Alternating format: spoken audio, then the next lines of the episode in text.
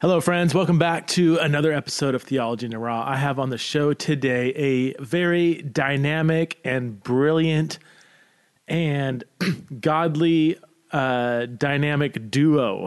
I have on the show today Dr. Osvaldo Padilla and his wife, Kristen, or shall I say, uh, Kristen Padilla and her husband, Dr. Osvaldo Padilla.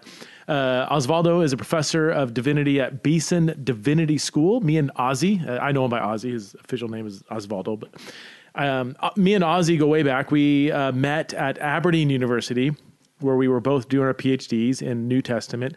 And I'll never forget that Ozzy came in after me and finished before me. Now, it took me a little over three years to do my PhD.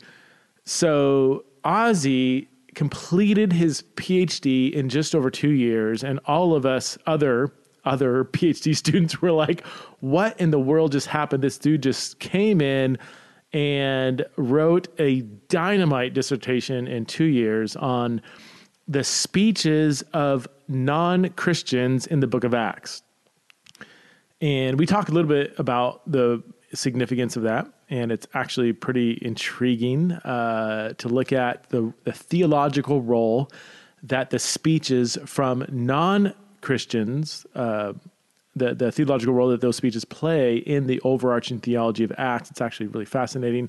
Not only did he finish his, his PhD, but then he published his dissertation in the highest, most respected dissertation um, series is, if you want to call it that, from Cambridge University Press. Like they only accept like a couple different dissertations a year to publish, and his was one of them. So anyway, all that to say, Ozzy is absolutely brilliant, and his wife is absolutely brilliant. Um, uh, Kristen Padilla is an author, a speaker. She's written a book called "Now That I'm Called: A Guide for Women Discerning Discerning a Call to Ministry." And as the title suggests, that is a topic that we cover fairly extensively in this conversation.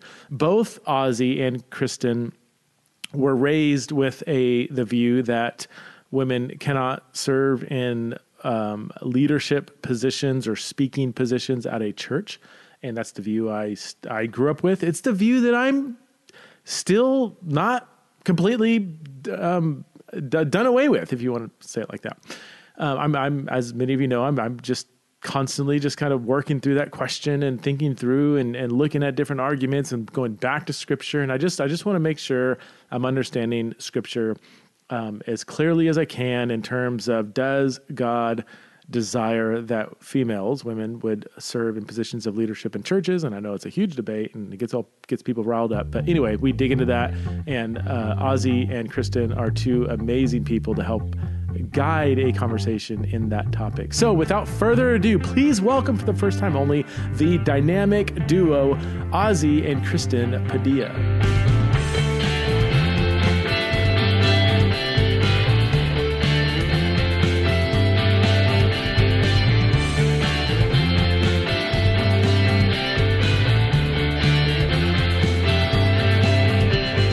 Okay, I'm here with my friends uh, Ozzy and Kristen Via. Uh, hey guys, how are you guys doing? Hey, Preston. Good, good to see you. I, good to hear I don't, your voice.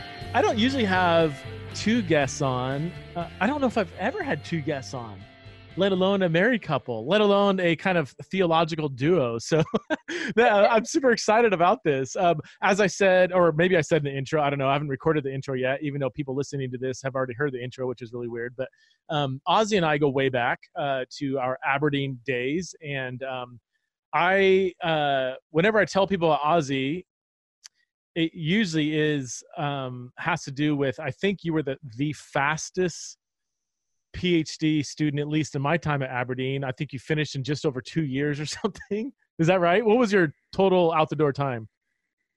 It was around that. It, it was just too cold there. I wanted to. okay. and I, I, so like, I like my I like my Scottish friends a lot, but uh, but not the weather. so to I sh- I showed up in January coming from Southern California. Oh, It it was a literal slap in the face getting off that airplane. I'm like, you got to be kidding me. This is unbelievable. I, I came from Chicago, uh, and uh, it was in September, and it was a I remember when I was landing, uh, it, it, was nice and sunny, and I thought, oh, the weather the weather's going to be beautiful. Yeah. And then uh, you get off the plane, and it is it, it's like 45 and yeah. super windy already in September. Well, September. Yeah, September and January aren't too different in Aberdeen. So no. why don't we, uh, Ozzy? Let's start with you, um, and then we'll talk about how you and uh, Kristen got to know each other. So uh, you did a PhD at Aberdeen, uh, specializing in Luke Acts, or no Acts in particular. Um, can you talk briefly about your dissertation topic and then also your academic journey going to Trinity and now to uh, Beeson? Let's just sum that up to get us get us going. Yeah. So uh, one of the reasons I did finish a little faster is because uh, uh when I went to Aberdeen, I already had a pretty well defined topic for a PhD dissertation uh, and it was on generally on the speeches and the book of acts there uh, all those sermons that, that, that we hear uh, peter and paul preaching and i decided to, to do a, a study on what non-christians say in the book of acts and it turned out it turned out uh, okay uh, so i had a great time there and one of the highlights was meeting guys like you and Joey Dodson, who I, I, know he's been in your podcast before. Yeah. And then after that, I went to Switzerland to La, uh, the University of Lausanne. And right. one of the one of the reasons for that was to uh, get my French to be a little better, and also to study with uh, Professor Daniel Marguerat. Daniel Marguerat, who was a, a francophone Acts scholar, and I spent a wonderful six months in Switzerland and uh, after that, I, I, had the opportunity to be at Trinity TEDS up in uh, Deerfield. And then in uh, 2008, Beeson made an offer I couldn't resist. Hmm. Uh, and uh, came here, and it's been uh, just so, over 10 years now. And it's here that I met Kristen. She was in her, she was not my student. I always have to clarify that. She wasn't. I thought she was. I was going to write you guys. No, no. but she was an, an MD student in her last semester. Uh, and we just became friends. And then uh, when she graduated, uh, the friendship continued. And then uh, it's been uh, quite a few years now. When we have uh, one boy, his name is Philip. He's eight years old. You guys are coming up on almost. Is it been almost ten years? Have you had yeah. celebrated? Wow, that is crazy. Yeah. That is so. Life really does fly by. It does. Um, real quick, going back to your dissertation, um, I would love for, from for my audience, the, the part of my audience that may not be as maybe uh, in tune with the theology of speeches. So, um, most people would kind of assume that okay, I'm reading Luke record a speech in the book of Acts, and he's recording what words were said in that speech. Okay, but the speeches also reflect on, on some level the theology of acts the the what the, the point that luke is trying to get across within i mean and, and i know both of you are evangelicals you believe in the authority of scripture and everything like can you maybe unpack just briefly how it's okay that say a biblical writer can also maybe rework or frame a speech in a way that conveys a theological point that he's trying to say while also accurately representing the the history of what was actually said does that make sense? Yeah, that's that, I think you that's a good question. Uh, well, so you know the way that people write history today is not the same as history was written in the past. So, for example, today we have uh, quotation marks to separate the speech of the reporter from the speech of uh, a character, say in an in a uh, newspaper feature or something like that. But in the ancient world, you didn't have quotation marks. So, that already blurs the line between direct speech and indirect speech. The second thing is that uh, speeches in the ancient world uh, were uh, summaries at best. At best, they were summaries of what speakers uh, said. And the author who's reporting the speech, uh, it was okay for the author to put the words in his own language, in his own words. Um, now, this may come as a shock to a lot of people, but the majority of ancient historians uh, actually uh, did not care about uh, so much about what the speaker said, it was more when you reported a speech, it was more to show off what a good uh, uh, stylist you were as an author. Hmm. Uh, there were actually actually only a minority of scholars or historians in the ancient world who who gave a summary of what the speaker said. So one of the things I argue in my book is that uh, that Luke was one of those people, uh, the author of Luke and Acts. He he he cares about what Jesus said uh, because Jesus is the Lord.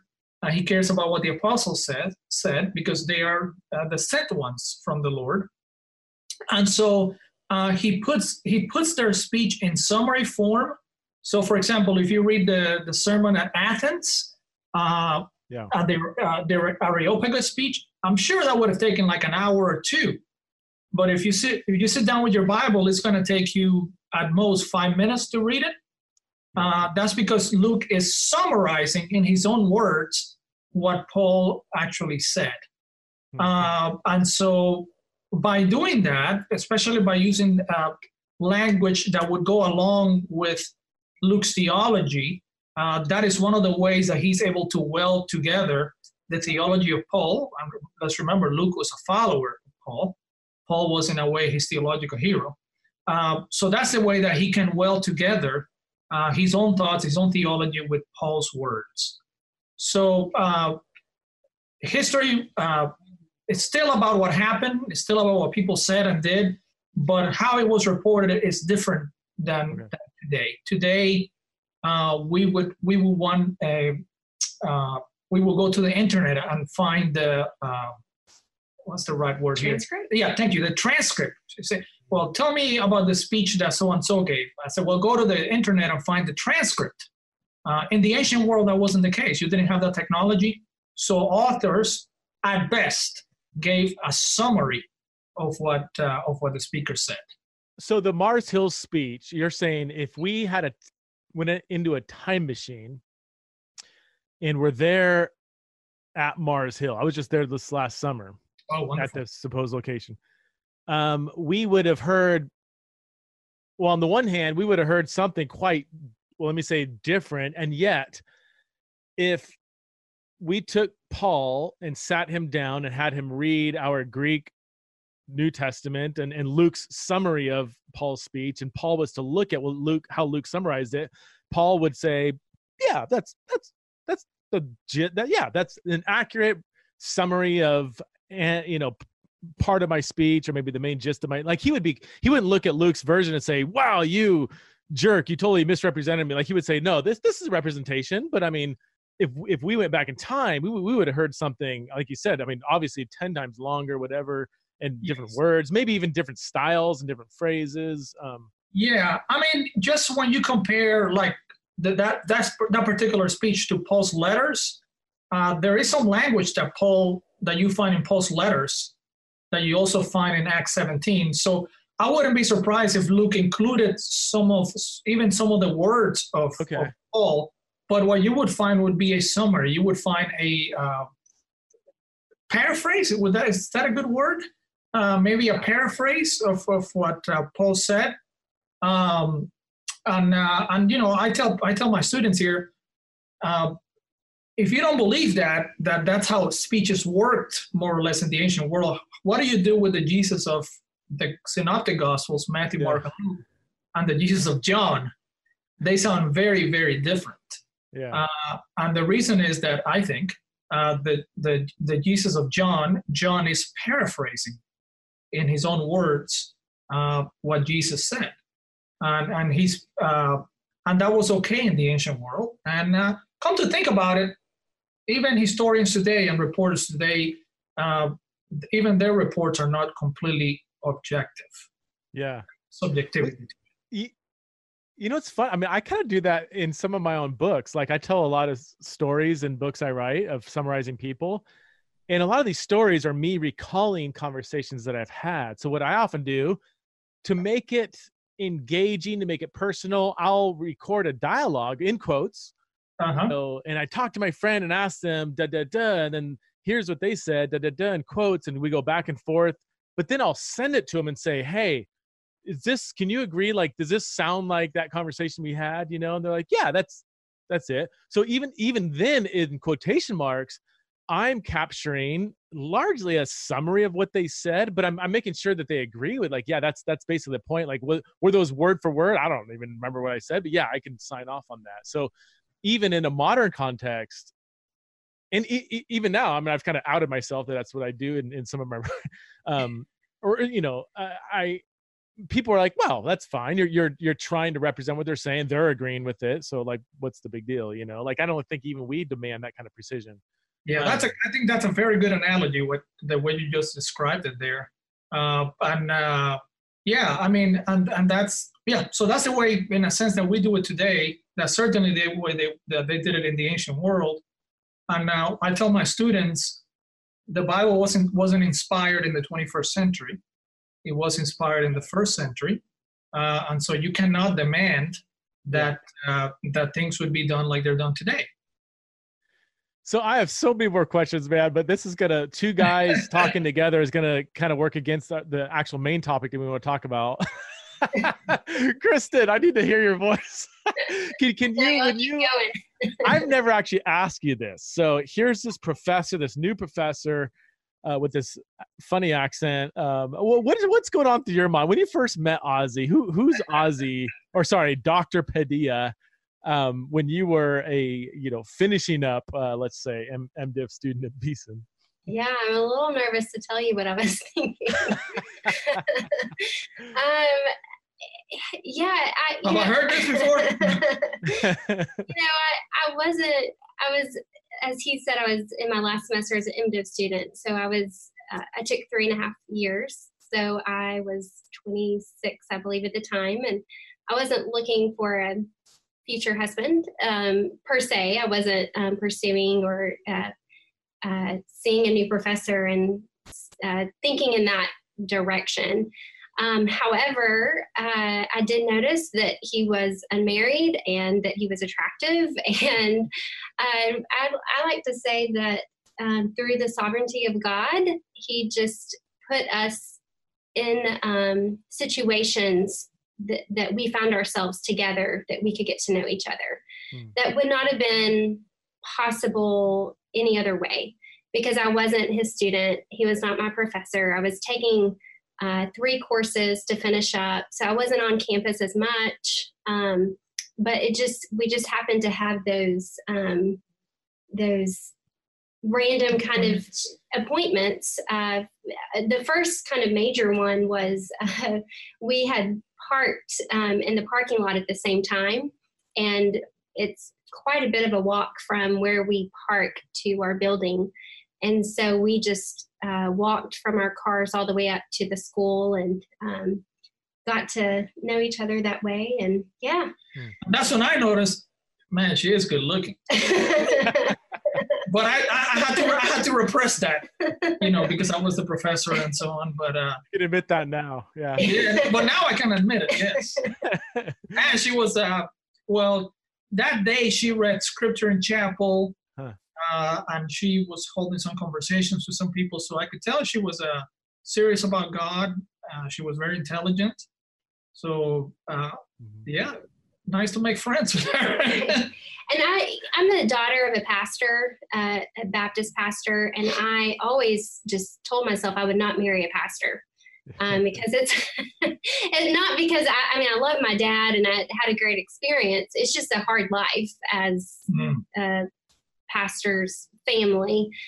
Uh, so I, but I never imagined that God would give me a professor, um, which was just um, neat how God orchestrated that because I did have a seminary degree. I wanted to have a spouse who um, loved scripture and knew it knew enough scripture that we could have um, really good conversations. Mm-hmm. And so it just worked out. God worked it all out together. I hope I haven't transmitted some heresies to her. not yet, not yet.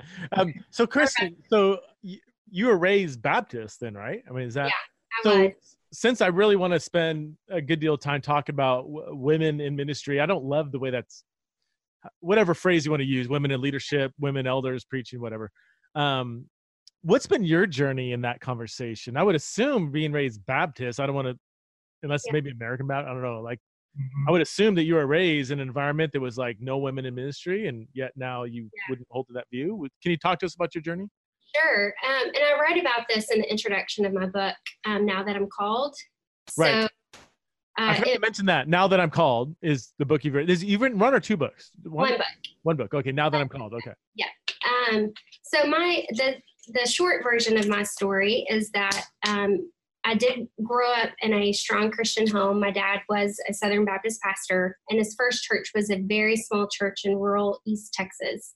And so he was the only staff member um, at the church. Mhm. And I was uh, saved as a young girl at a Billy Graham con- uh, crusade in Little Rock, and from a very early age, just had a um, desire to serve the Lord, love the Lord, love the church, and I, I have a, mem- a, a, a vague memory of this, but my mom and dad remind me of it. That when I was seven or eight, I cried one one Sunday. Why didn't God make me a boy so I could be a preacher? And I wasn't having any kind of gender dysphoria of thinking that I should have been a boy, but it was more a reaction of the tension of of this desire to want to serve the Lord, just like my dad is serving, but not seeing any women doing it. And so my dad never, nor my mom ever said, You can't serve the Lord in ministry because you're a female. But my reality was such that there weren't any living female um, examples. Of course, we had Lottie Moon and Annie Armstrong, but they were dead. so, again, not living examples. Um, and I had a misconstrued understanding of missions, so I didn't feel that God was calling me to missions. All the traveling evangelists that would come in to do revivals were male. Um, so I struggled with, um, for many years, with man, I have this desire to serve the Lord. I don't know what this would look like, what this means, but I don't see a space for me. I don't see it working out. And it wasn't until I was 15 that my mom, um, and my mom was a really good influence. Both my parents are great and had a great influence in my life. But my mom uh, really encouraged me to just be obedient to God, even if I couldn't see what that end result would be. Uh, so I did the Baptist thing and I surrendered to ministry and went down, greeted my dad at the end of the aisle. And, you know, when the service is over, everyone comes and shakes your hand. And, and all the people that came forward affirmed that they saw God's work in my life, that they saw God's gifting in my life. Um, but they couldn't place me. And so the two things that they said were they either said, You're going to be a great preacher's wife or a pastor's wife, or they would say, You're going to be the next Beth Moore. Or do you want to be the next Beth Moore? and so by that point in my, you know, mid 90s, 15, 16 year old, um, Beth Moore was kind of a, an, an anomaly, really, but a woman doing mm-hmm. a word based ministry. Um, so those were the two options that were presented to me. Um, I went on to college to Ouachita Baptist University, had a great experience, um, continued to be affirmed by other people, by the church, but again, um, didn't know what vocational role that would take, that would be. You know, women's ministry, I guess, was always an option, and we can revisit this, um, Preston, if you want, but it wasn't until many years later because I resisted being a women's minister.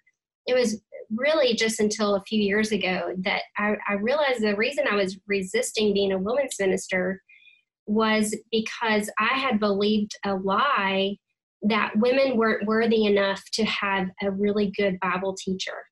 Oh wow. So the experiences I had had um, in the church in college was such that as soon as men leave the room, so does the Bible teacher with any theological education. Hmm. And so often, a lot of the Bible studies, um, with the exception of Beth Moore, were very thin, theologically thin. And so it communicated to me that if I wanted to have a ministry of value, like a, like if I wanted to be a serious Bible teacher, it couldn't be to women, um, or it couldn't be just to women. So um, I came on to seminary to Beeson Divinity School, had a wonderful, great experience, um, but still didn't see um, what God had in store. Um, but it was while I was a student at seminary that God put on my heart other women like me who we felt called by God to serve Him, um, but felt like we were having to make our own path. And I know I'd listened to the podcast you did with Tish um, Harrison yeah. Warren, and she, um, in my book, I feature testimonies of various women at the end of each chapter, and Tish was one of them. And so she described um, if I get this right, being like in a jungle where she's having to, with a machete, uh, chop down her own path. Wow. And I described my journey as like being in a dark room with my arms outstretched, trying to find a light switch or trying to find the door. So it was in seminary as I was um, meeting other women and involved in my local church and meeting with young women in the youth group who God was calling, they all kind of had similar stories. My story wasn't unique. And so, all that to say that um, that experience in seminary really, um, God just put on my heart that He had something in store for me when it came to women in ministry in general. Um, when I graduated seminary, it was in 2008 when the economy crashed.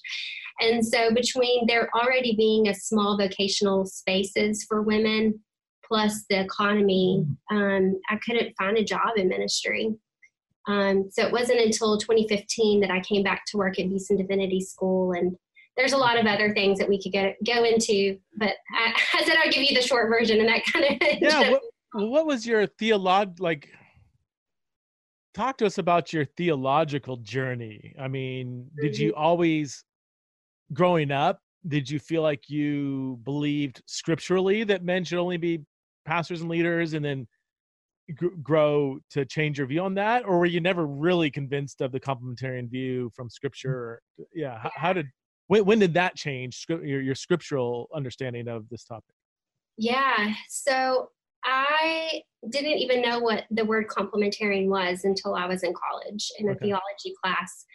And in that class we were assigned um, we were we were having to debate someone in class. And i was assigned the egalitarian position um, to debate a f- female student on the complementarian position. And that was the first time i knew these words had heard these words. So i never questioned my re my, i never questioned that men should be pastors um, what and I never really questioned why, you know, that women should or shouldn't preach. It was more, my attention was, why do I feel so strongly called by God to have a, a proclamation ministry of teaching? And I, we would call it speaking instead of preaching. Um, so I would say, why do I feel called to speaking and teaching? Uh, and yet I don't, where can, I, where's the space for me to do that? was mm-hmm. more of my attention. Where can I live out that call? So, it, I, so yeah, so I never questioned whether men only men should be pastors or should preach behind the pulpit. I didn't even know about con- the the debate until that theology class. And even then, when I was assigned that position and started reading, I was frustrated because I thought I would lose the debate because I realized I was a complementarian. um, so that, but th- reading that book, it was because one. You were a complementarian because of it, some text of the Bible that you were reading, or no? I think just by default, just yeah. by, just at that point, I hadn't really explored biblically, theologically, what I believed about that specific issue. Oh. It was just an inherited belief system. Yeah. I guess. Um, and, and pe- so, people you respect, your dad and others hold it. It's like, I mean, yeah. we, we grow up in these environments, and I'm, I'm not even saying it's necessarily bad. It's just, yeah, people you respect hold it. They know God's word. You trust them, and and yeah, it's easy to right it's easy to have a conviction without being able to actually defend it from scripture yourself right. you know i mean right and it wasn't until i got to seminary uh, uh, at, at beeson that i really did start wrestling with the text because okay. i I am a, a I'm an evangelical in the sense that I am committed to the authority of Scripture. Mm-hmm. I want to be biblical.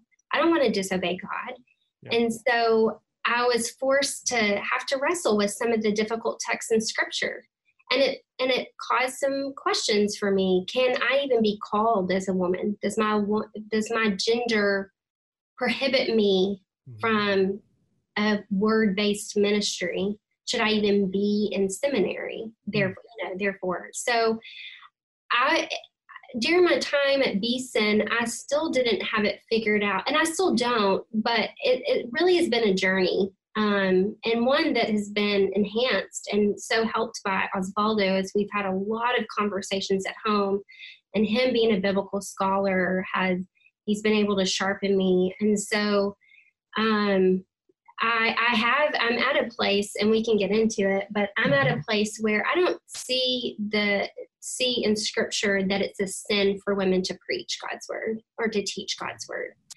um, there are people who do believe that today and who say it's a great heresy and the that women can't do that um, so i theologically i believe that women can have um, a ministry of the word mm-hmm. What what do you? So what, uh, the uh, obvious question is, what do you do with First yeah. Timothy two that? You know, yeah. Let's. Uh, I guess we need to quote so it. So like, I do not. So Paul says, I do not. Uh, I do, Paul says, I do not allow a woman to teach or exercise authority over over men. Is that? I mean, I'm par- paraphrasing or right. Uh, I'll let Ozzie jump in at whatever point. But I think a, a, lot of this depends on where you start the conversation. Do you start there? Right. Or do you start, wh- which passage of scripture do you start with? So I want to pose that question. And then secondly, I want to read scripture with scripture and conversation with scripture. Um, so in verse 9 when it i believe it's verse 9 when it talks about women and their hairstyles and their jewelry and you know dressing modestly we read that and we say that's cultural or or we can we can adapt that to however it best fits in our church. And then we get to the next verse um, or, or verse 11 i think with uh-huh. women being silent. And we say oh well it's it's it, we're it's it's a literal reading right? But we don't silence women all the way through. In fact um, as i'm doing this project on the reformation uh, I've, I've, been learning that even women um, prior to the time of the reformation and during the time of the reformation weren't allowed to participate in congregational singing based on first timothy 2 Oh, wow. um, so even John Calvin was criticized by a Catholic for allowing women to sing. And the Catholic says, but Paul says to be silent, and Calvin says, let her sing. And so, so even on that verse about what it means for women to be silent, we we interpret that depending on our context. You know, yeah. to what extent a woman is to be silent, and then we get to the teaching and having authority. Mm-hmm. Um, which I'll let Osvaldo talk more, yeah, more well, on. But then we move on to verse 15, where women should be saved through childbirth, and we say that's not what Paul means literally, um, uh, because you know we don't believe in a works-based salvation. Um, so here's what Paul really means. So I, I guess what I want to say as as we talk about this really important passage is recognizing that it's one that it's not just an easy plain face reading mm-hmm. um, all the way through from verses 9 through 15 um, and, and asking the question why are we interpreting one verse in a way that might be different from the very next verse mm. so yes. yeah so I mean, basically there's clear textual evidence in that same passage that some things should be taken literally and every complementarian, 99% of complementarians would agree with that. So at least be open to the possibility that the women can't can't teach or ex- exercise authority of men might, might mean something less literal than it seems. Um, right. Ozzie, you so Ozzie, you were raised. I mean, grew up. Um, I would say even into the PhD program w- would have been complementarian, right? I think you and I might have been the only complementarians at Aberdeen. at that time. is that is that correct? I mean, yeah, that's that's uh, you know, I became a believer when I was 18 years old. Uh, I was a I was a I was in a gang in South Florida. I was into drug into my brother was a drug dealer. Uh, my mom had gone through three divorces. Our family was really, really broken. Wow. And uh, the Lord just reached down and, and just saved us. Uh, my brother is a pastor now in Florida. So we had a, we had a uh, God. God was so merciful to us, and we converted in the context of a of a very conservative church, a wonderful ch- church that was a gospel preaching church, but uh, it was a very conservative uh, church in, in, in gender uh, questions. Uh, so I, you know, like you said earlier, you grow up around or, or, or you develop theologically around people who believe uh, towards more of the complementarian end of, end of the spectrum. And so you sort of almost by osmosis, you, uh, you, you take that view. And so uh, my view was that um, um, okay, so being a conservative Hispanic is not the in church. It's not the same as being a conservative Anglo, okay. right? Because our cultures are different. So in the in the Hispanic church, uh, we just this is paradoxical. Even though you have a machismo culture, uh, nevertheless, women were given a lot of liberty. Uh, you know, and so it wasn't as um, it wasn't as um, oh, what's the word I'm looking for here? Um, it wasn't as ideological. Uh, there wasn't a strong ideological root why women shouldn't be uh, shouldn't be preaching to the whole congregation. Uh, they just had a couple of verses and that was it. So I grew up in that context, and then uh, uh, went through seminary at, at, Trinity with with with that uh, belief uh, namely that uh, yes, women could teach other women, women could teach children, uh, they could sing all of that in the church, but they could not uh, they could not serve at the table, they could not serve the Eucharist, and they could not preach on a Sunday morning when the church was gathered. So that was my belief, and I never questioned that. And one of the reasons was because of that text of First Timothy two. That seemed to me to be pretty clear. Uh, but I want to say that after I finished the PhD, uh, uh, th- this will knock down a caricature that, that you do all your thinking when you're doing your PhD and then you're done thinking about issues. Uh, not at all. Sometimes you just begin thinking about issues when you finish. Yeah. Uh, so when I finished the PhD and I was being interviewed at Trinity, this was one of the questions that they asked me about. And for the first time, I started to think about people like Gordon Fee, um, who is an evangelical Christian mm-hmm. committed to the inspiration of the Bible, and yet he believed that women could be ministers. Mm-hmm. And I thought, well, if Gordon Fee believes that, and I have a lot of respect for him, I should at least investigate and give a a serious uh, study to what he has to say about that, and people like him. Uh, the other thing, and, and Preston, I'm sure you you will uh, you can uh, empathize with this. The British education that we received uh, makes you almost forces you to take the opposite view uh, uh, all the time. Uh, I'm sure you remember in our seminars, New Testament seminars, uh, how we would see people like Simon Gathercole and Francis Watson start playing devil's advocate. Oh, uh, yeah. You remember that? that? That's so ingrained in the British system. which I think is a healthy thing. Yeah. And that that stuck with me. And then I started becoming devil's advocate against complementarian views, right? Uh, and then uh, I started reading the text uh, in, a, in what I think is a, what I like to call a more hermeneutically mature way, uh, realizing that the moment that I read a document from an ancient, from the ancient world um, and from a different culture and language, that already is never going to be a plain reading Mm-hmm. Uh, it doesn't mean that we cannot not understand the Bible if we don't know Greek. Of course we can.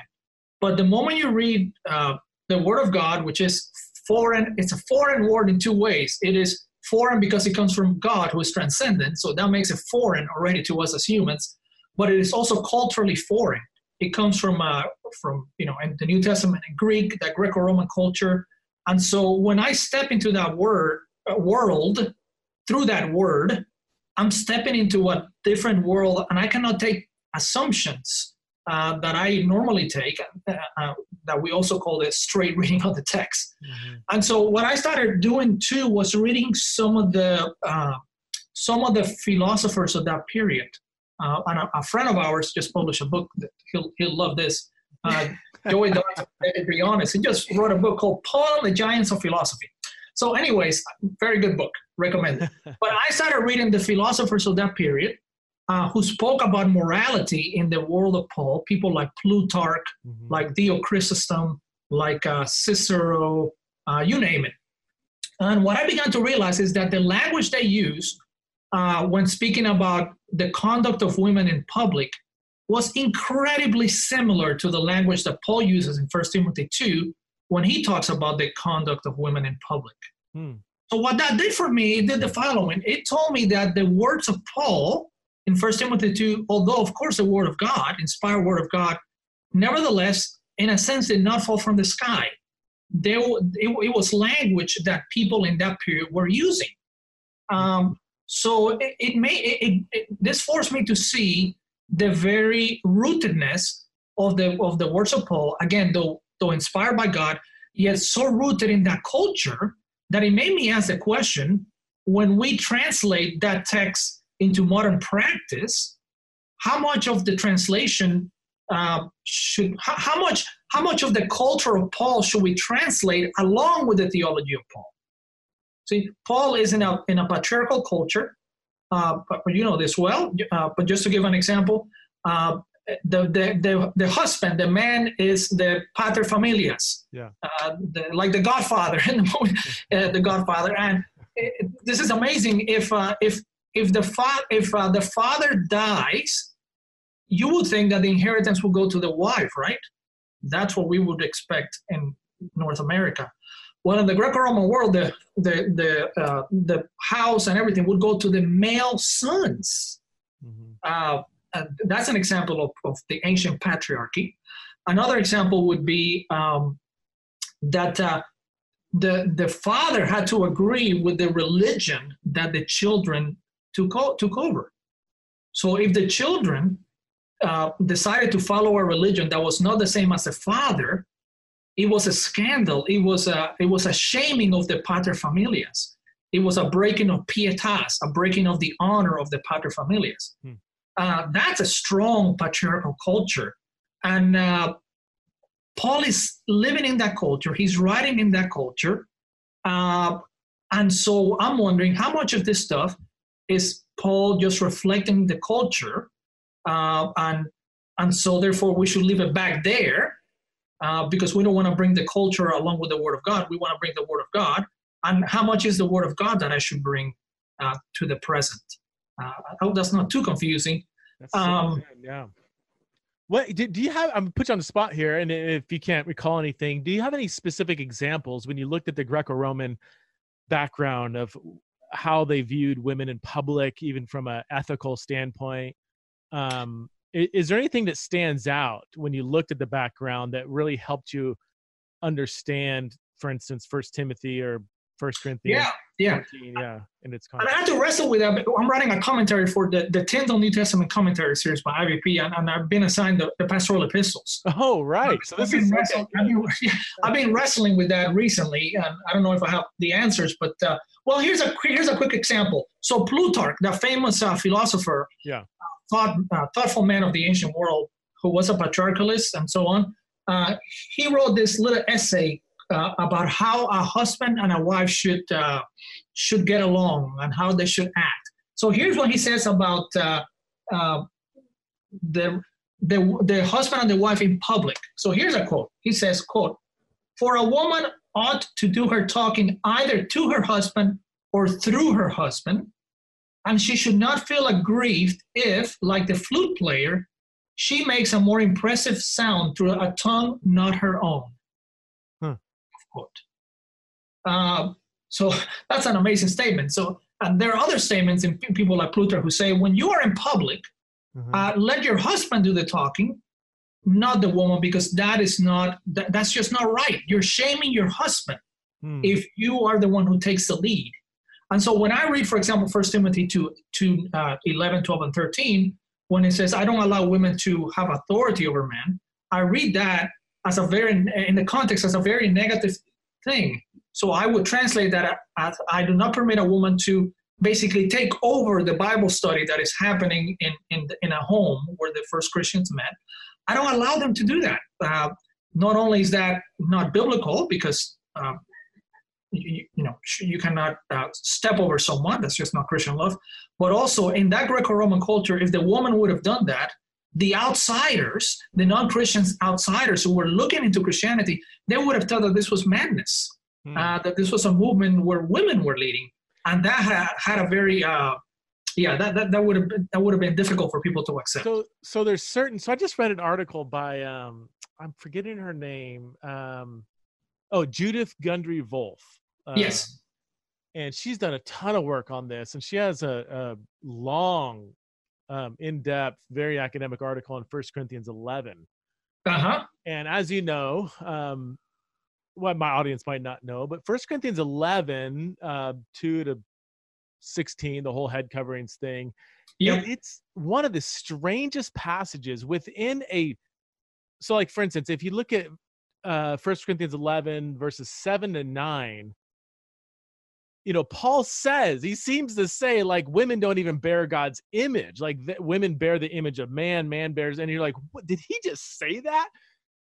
two verses later, he like says almost the opposite. Like, and don't you forget, like you came from women and women, you know, I'm like, what, what are you like a feminist or a misogynist? Like, yeah, right. And, and so anyway, it's, it's no matter where you're coming from, that passage is incredibly difficult.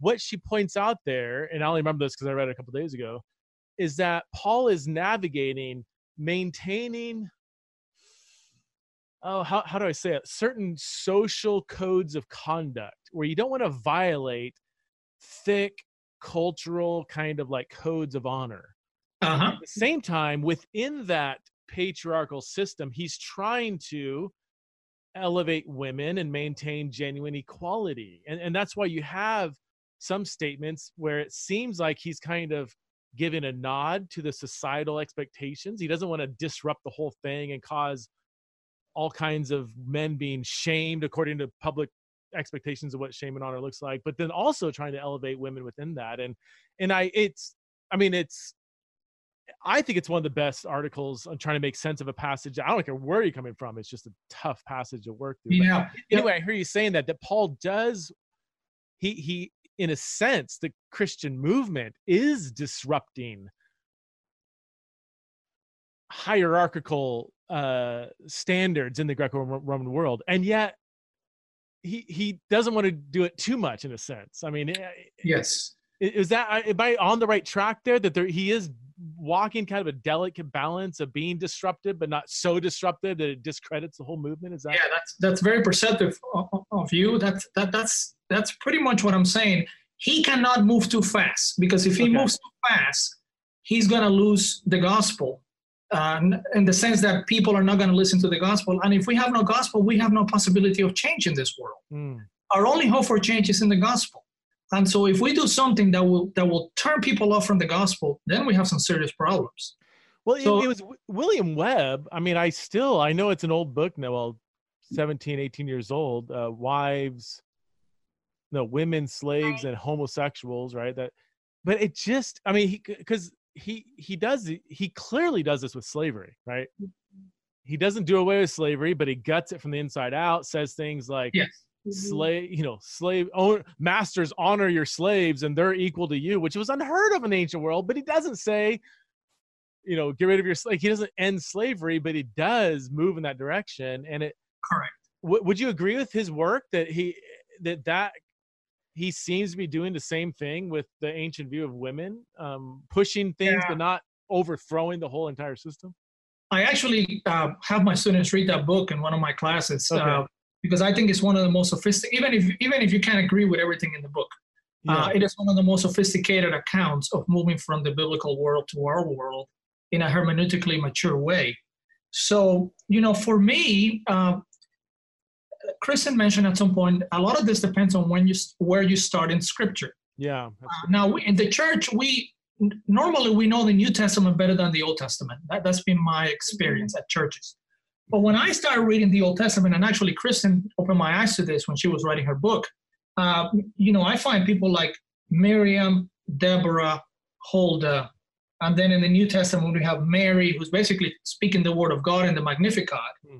Uh, you have uh, Philip's daughters, yeah. Philip the evangelist in Acts, who Luke goes out of his way to say that they were they were they prophesied. There were four virgins.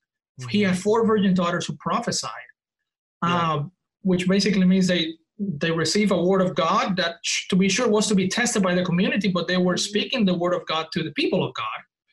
Um, and uh, so, you, so you have those those powerful texts, and then you have a text like Galatians three, which you, I think you alluded to. Mm-hmm. You know, and now in Christ, there is neither slave or free, male or female, and uh, I, I've heard people say, and actually I used to say this, that that passage means that in the mind of God, we're all equal. Mm-hmm. So in the mind of God, there's no male or female, there's no slave or free, there's no, but that would be like saying that, yeah, that would be like saying that God loves us in his mind, but he doesn't do anything about it in the actual real world, right? That's not how it works. Paul, he wants to make Galatians 3.18 a reality. Huh. He wants to make it so that there are no Jews or Gentiles, and so he's having them have meals together and that raises all kinds of problems as we can as i mean you know better than, yeah. than me about this in romans 14 and 15 yeah. and i think he's trying to uh, do away with slavery and i think he's trying to do away with a system that would oppress women mm-hmm. and so when i read all those texts and then i get to first timothy 2 i find first timothy 2 utterly strange hmm. utterly strange and i say you know there has to be something in the congregation something on the ground that is leading Paul to speak this way. Hmm. It's almost yeah. like how I don't know if you you might like this analogy, you might not, but like how Calvinists would come to Hebrews six or something. I mean, agree with whatever perception you want, but that that's that's kind of any any system will have that passage or that passage that's like, well, that doesn't really resonate with the the, the rest of scripture. I mean and this this is a basic hermeneutical point. We we do take rarely is there a doctrine or an ethical point that just has complete unambiguous uniformity throughout scripture. There's always tensions and differences even something like like a d- divorce or um or gosh i mean we can go on i mean observing the, the sabbath the eucharist. What's that?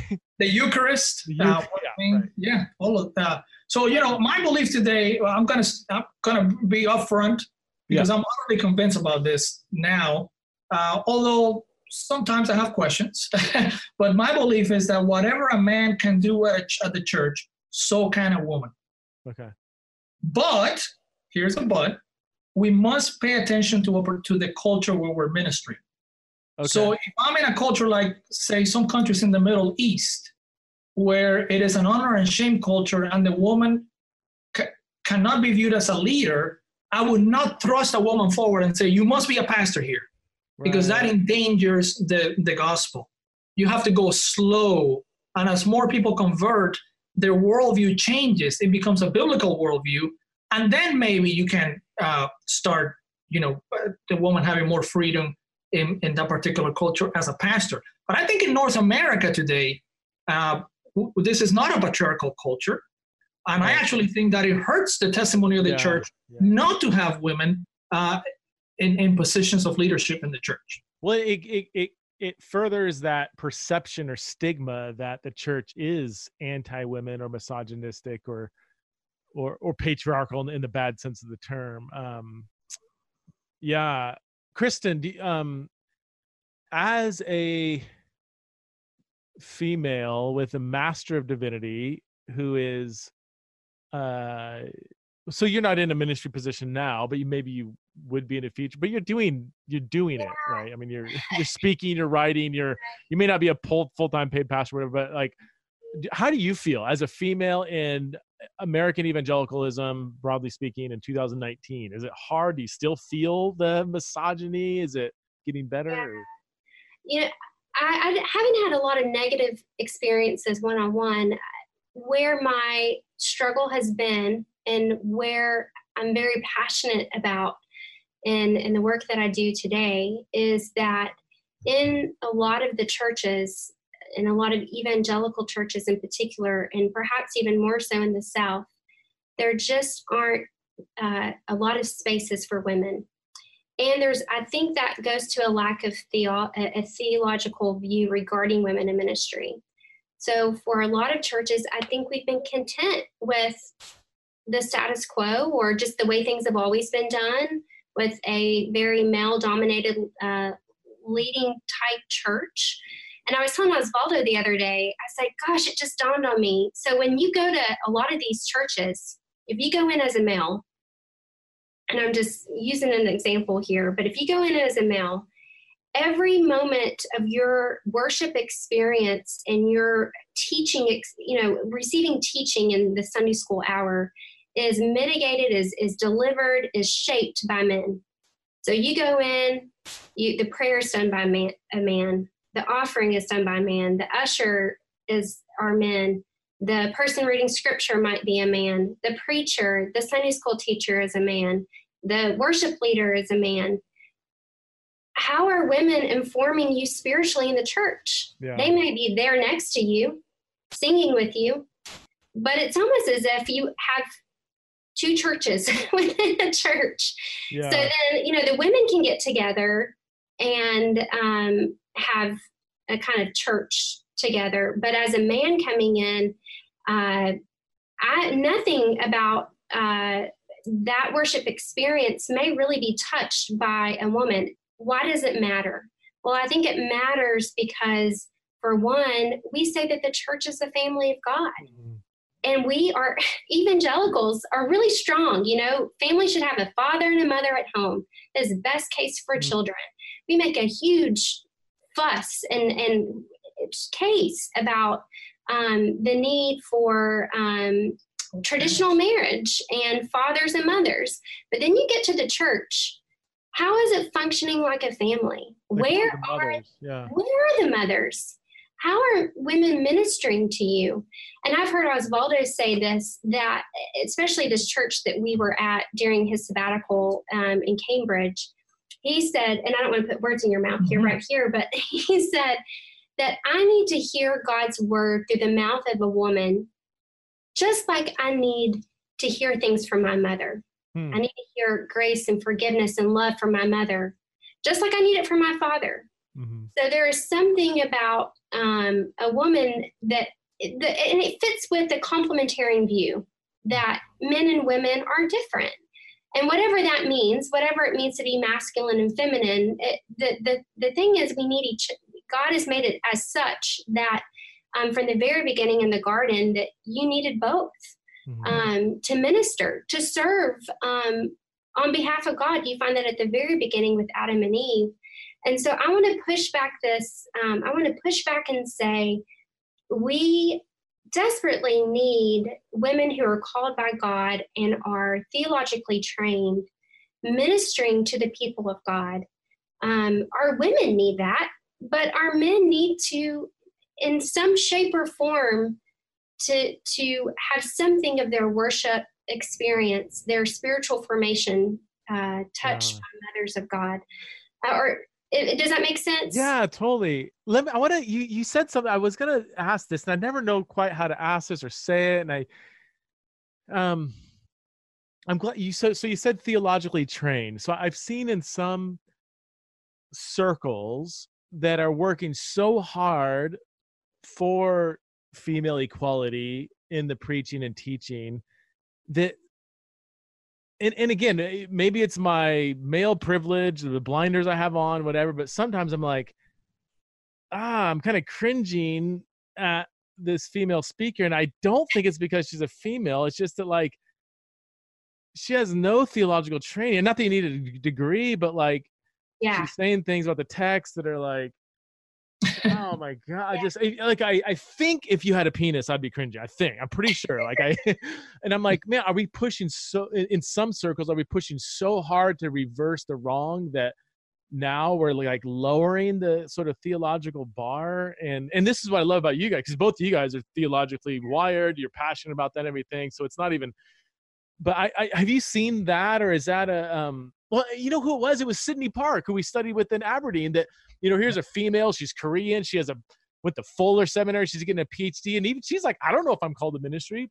And she was so sick and tired of people saying you need to be in ministry you need to be in ministry and it was really because she's a female. It's like wait your first question should be am i called am i qualified am i you know like and then we can talk about the fee but just because like being a female doesn't qualify me more it just right. you know like i so i'm i'm, I'm i am weary and maybe it's too like um and maybe this is this is more of an issue in more charismatic circles that were very pro w- women in ministry and even then some sometimes in some charismatic circles theological training is you know almost like a negative thing or irrelevant mm-hmm. or and uh, so i gosh, I just probably offended 20% of my audience.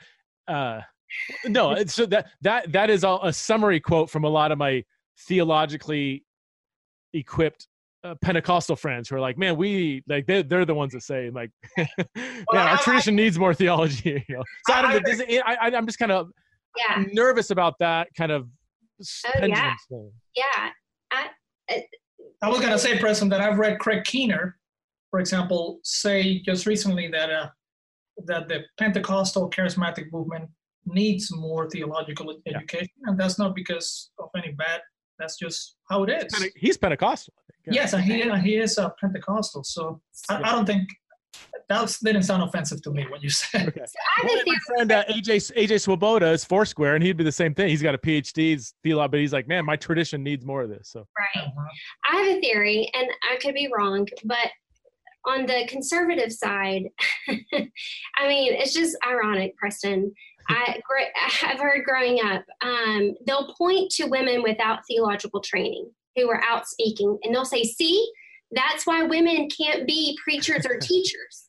Yet they'll let you encourage their women to go to seminary. They won't pay for them ah, to go to ah, seminary. Okay. And then if if they do go to seminary, you know, the biggest struggle of our women coming out of seminary is not finding a job. Mm. So I um, spoke with several women uh, last semester who were talking to me about should I come to Beeson Divinity School? And the number one reason that they said that they were hesitating to come to seminary was because they felt sure that they would not be able to find a job at a church as a woman. Yeah. So why so so it's this almost like we want to point to the women and say, see, those women are examples of why they women shouldn't be in ministry. But yet we haven't changed it to to be where we're encouraging women to ministry and then we're creating spaces for them to serve that fit within our theological tradition. So I think if you're a complementarian, there's so much room and space where you can um, grow and create uh, jobs at your church um, for women in ministry, or you hire women for those jobs that they can do. I know Jen Wilkin talks about this. Um, if I may yeah. just interrupt real quick, a lot of this, a lot of the women that Kristen is talking about, when we actually talk to them, a lot of them don't even want to be senior pastors. Mm-hmm. So it's not, uh, it's not like I want to be the, the head of a big church.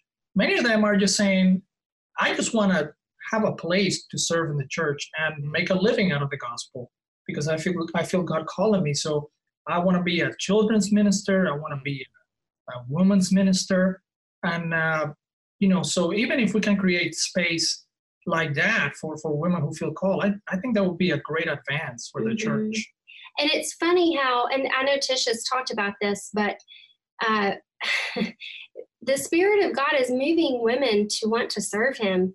And so, if they can't find it in the church, they're they're going to these other spaces like blogs and um, podcasts and conferences.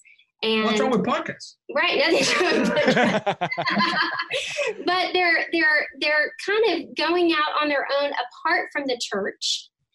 And then to be frank, once they get a big enough platform, publishers are giving them the book deals and asking them to write the Bible studies, and then they're getting invited to conferences and and thus it goes on so i feel like the church really needs to formulate a theology for women in ministry whatever tradition you're in um, and if you don't think that god calls women to ministry or that they're even needed in ministry that the church needs mothers then then that's that's a significant to me that's that's going to be a problem. But if you do believe that God calls women to ministry, then start thinking through what could this look like at our church within our tradition, within our set of beliefs. And as Osvaldo said, I'm not even um, called to be a senior. Pa- you know, most women are not at Sim at Beeson Divinity School, at least, aren't pursuing um, senior pastor roles. Mm-hmm. They're just wanting to serve the Lord.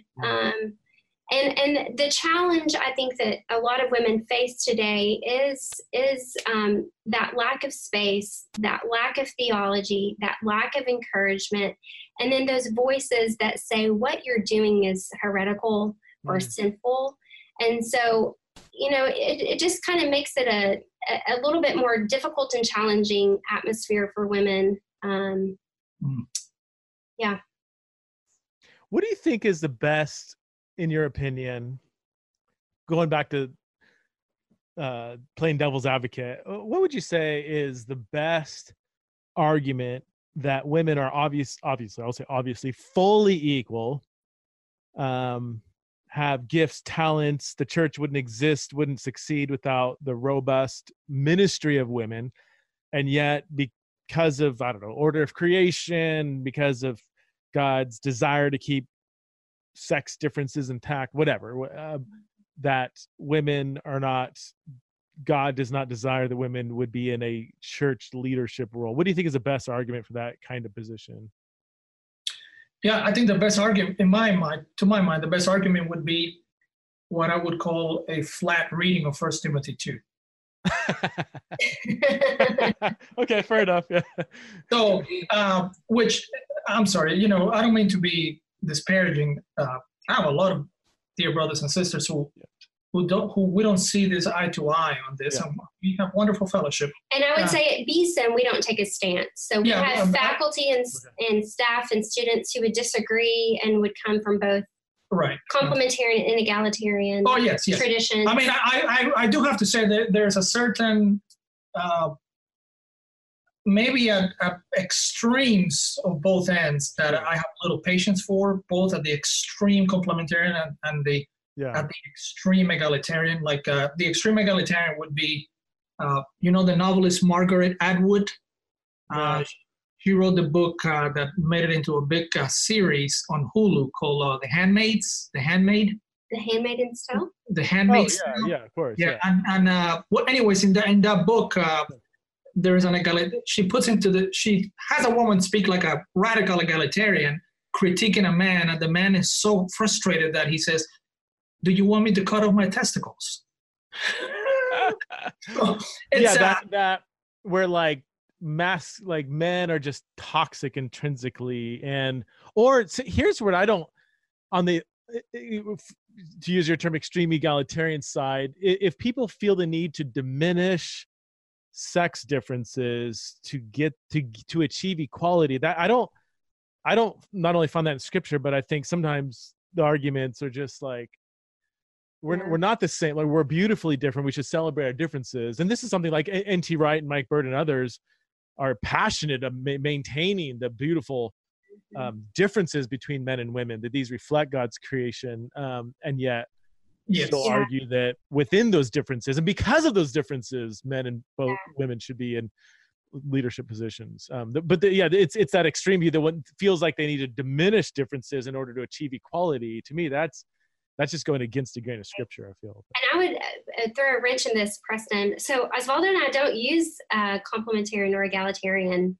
labels of ourselves although we would say that we're complementarian in some ways and egalitarian in other okay. ways um, non-hierarchical complementarian is that uh, that's a phrase from my friends. that we are we are different, and that we right. need those differences to complement one another. As I've said with the father and mother, I think that's actually more complementarian than what you find in some churches. Um, but yeah. the sometimes when you start using labels, the others other people stop listening to you. Yeah, They've assigned everything that goes with what they think goes with that label, and it's the end of the conversation. Yeah. And so we have friends that use lab- those labels, and that's fine. And some people would say, you are this or you are that. But um, we want, as Osvaldo says, he's biblical. That's his label. Um, Try to be.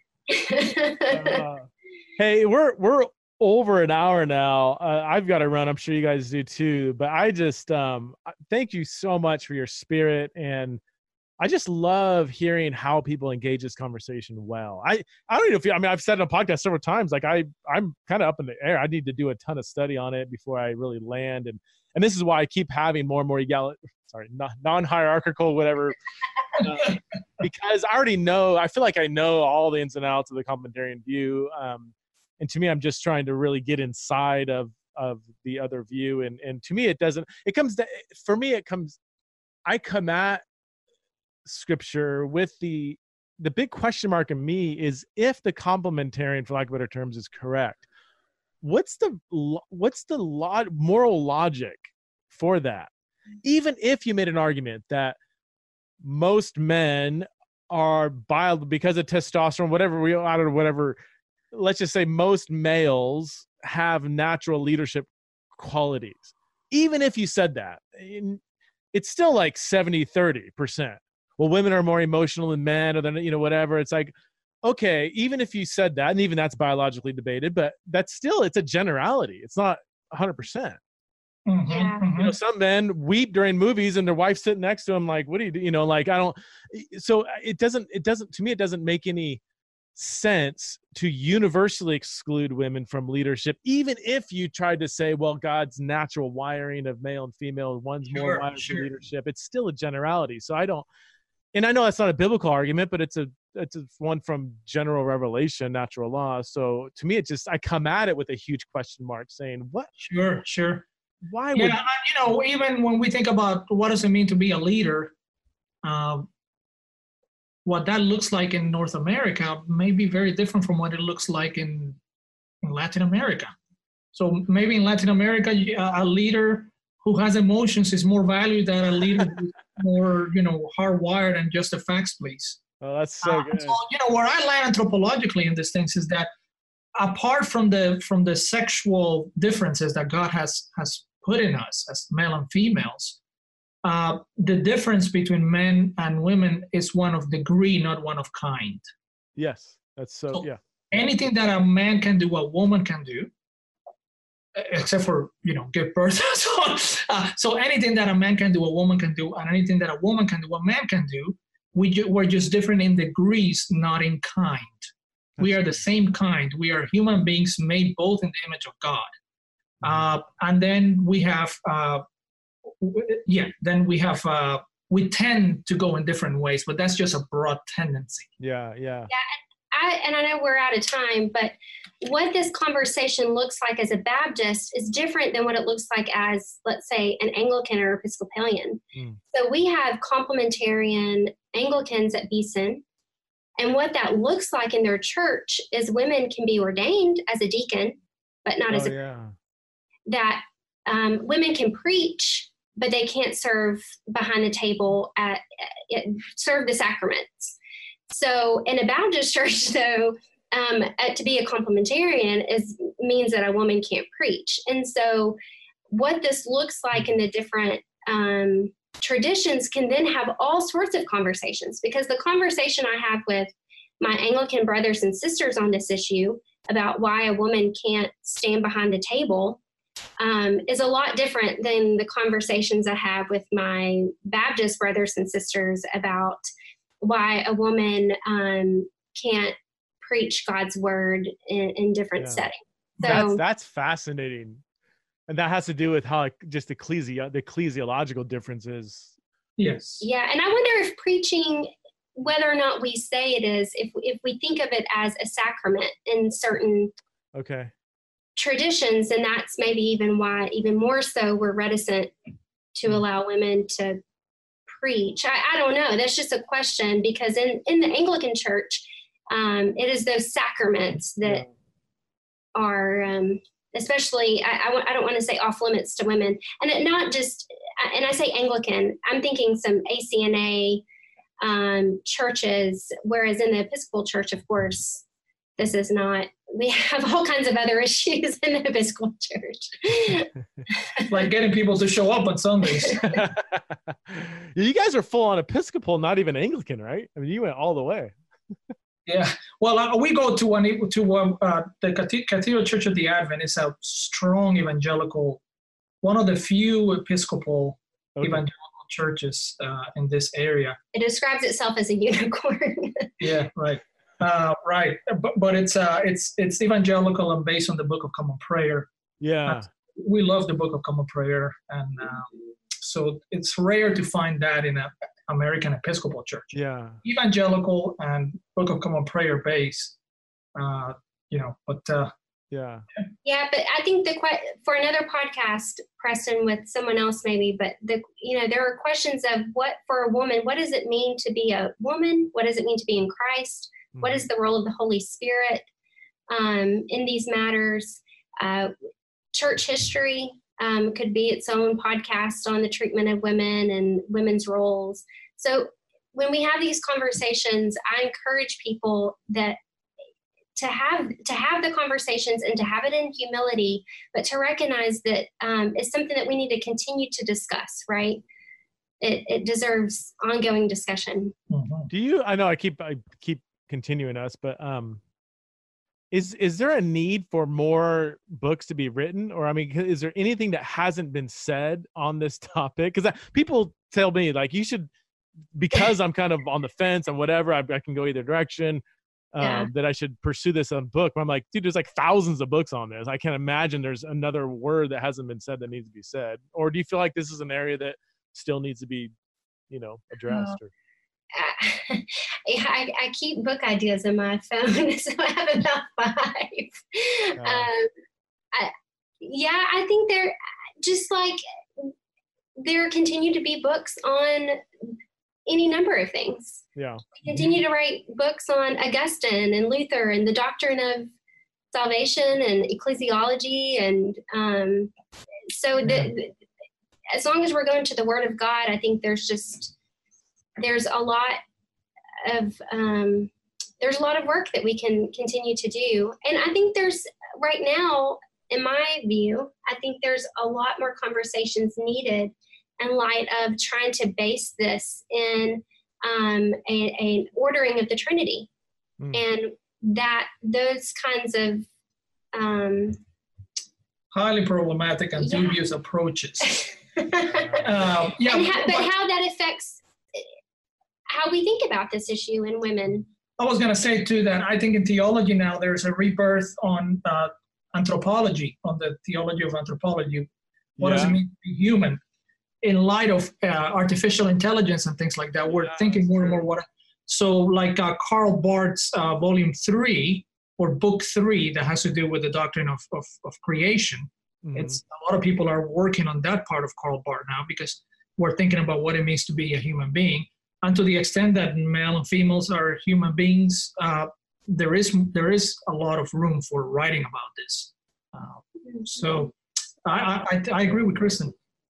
Well, I, I mean, I, I have an eye on this topic largely because I'm knee deep in transgender questions and yes. which deal with similarity. What does it mean to be male, female, masculine, feminine, and these kind of categories? Um, yeah. Yeah. Well, thanks so much, you guys, for being on the show. Uh, one more time, Kristen, your book is Now That I'm Called, right? Um, yeah. Wh- who's the publisher? Zondervan Academic. That's right. Okay. So the awesome. subtitle is A Guide for Women Discerning a Call to Ministry. Awesome. And it's both testimonial and theological, biblical, whatever. Is it kind of woven together? Yeah, the first five chapters is moving through scripture. Okay. And the fifth chapter dealing with First Timothy 2 and then the last three chapters um, more practical what okay. does this look like theological education um, so i hope that it continues to be a good resource to awesome. women yeah and Ozzie, you write books that nobody understands, right? You still doing academic. well, I'm totally kidding.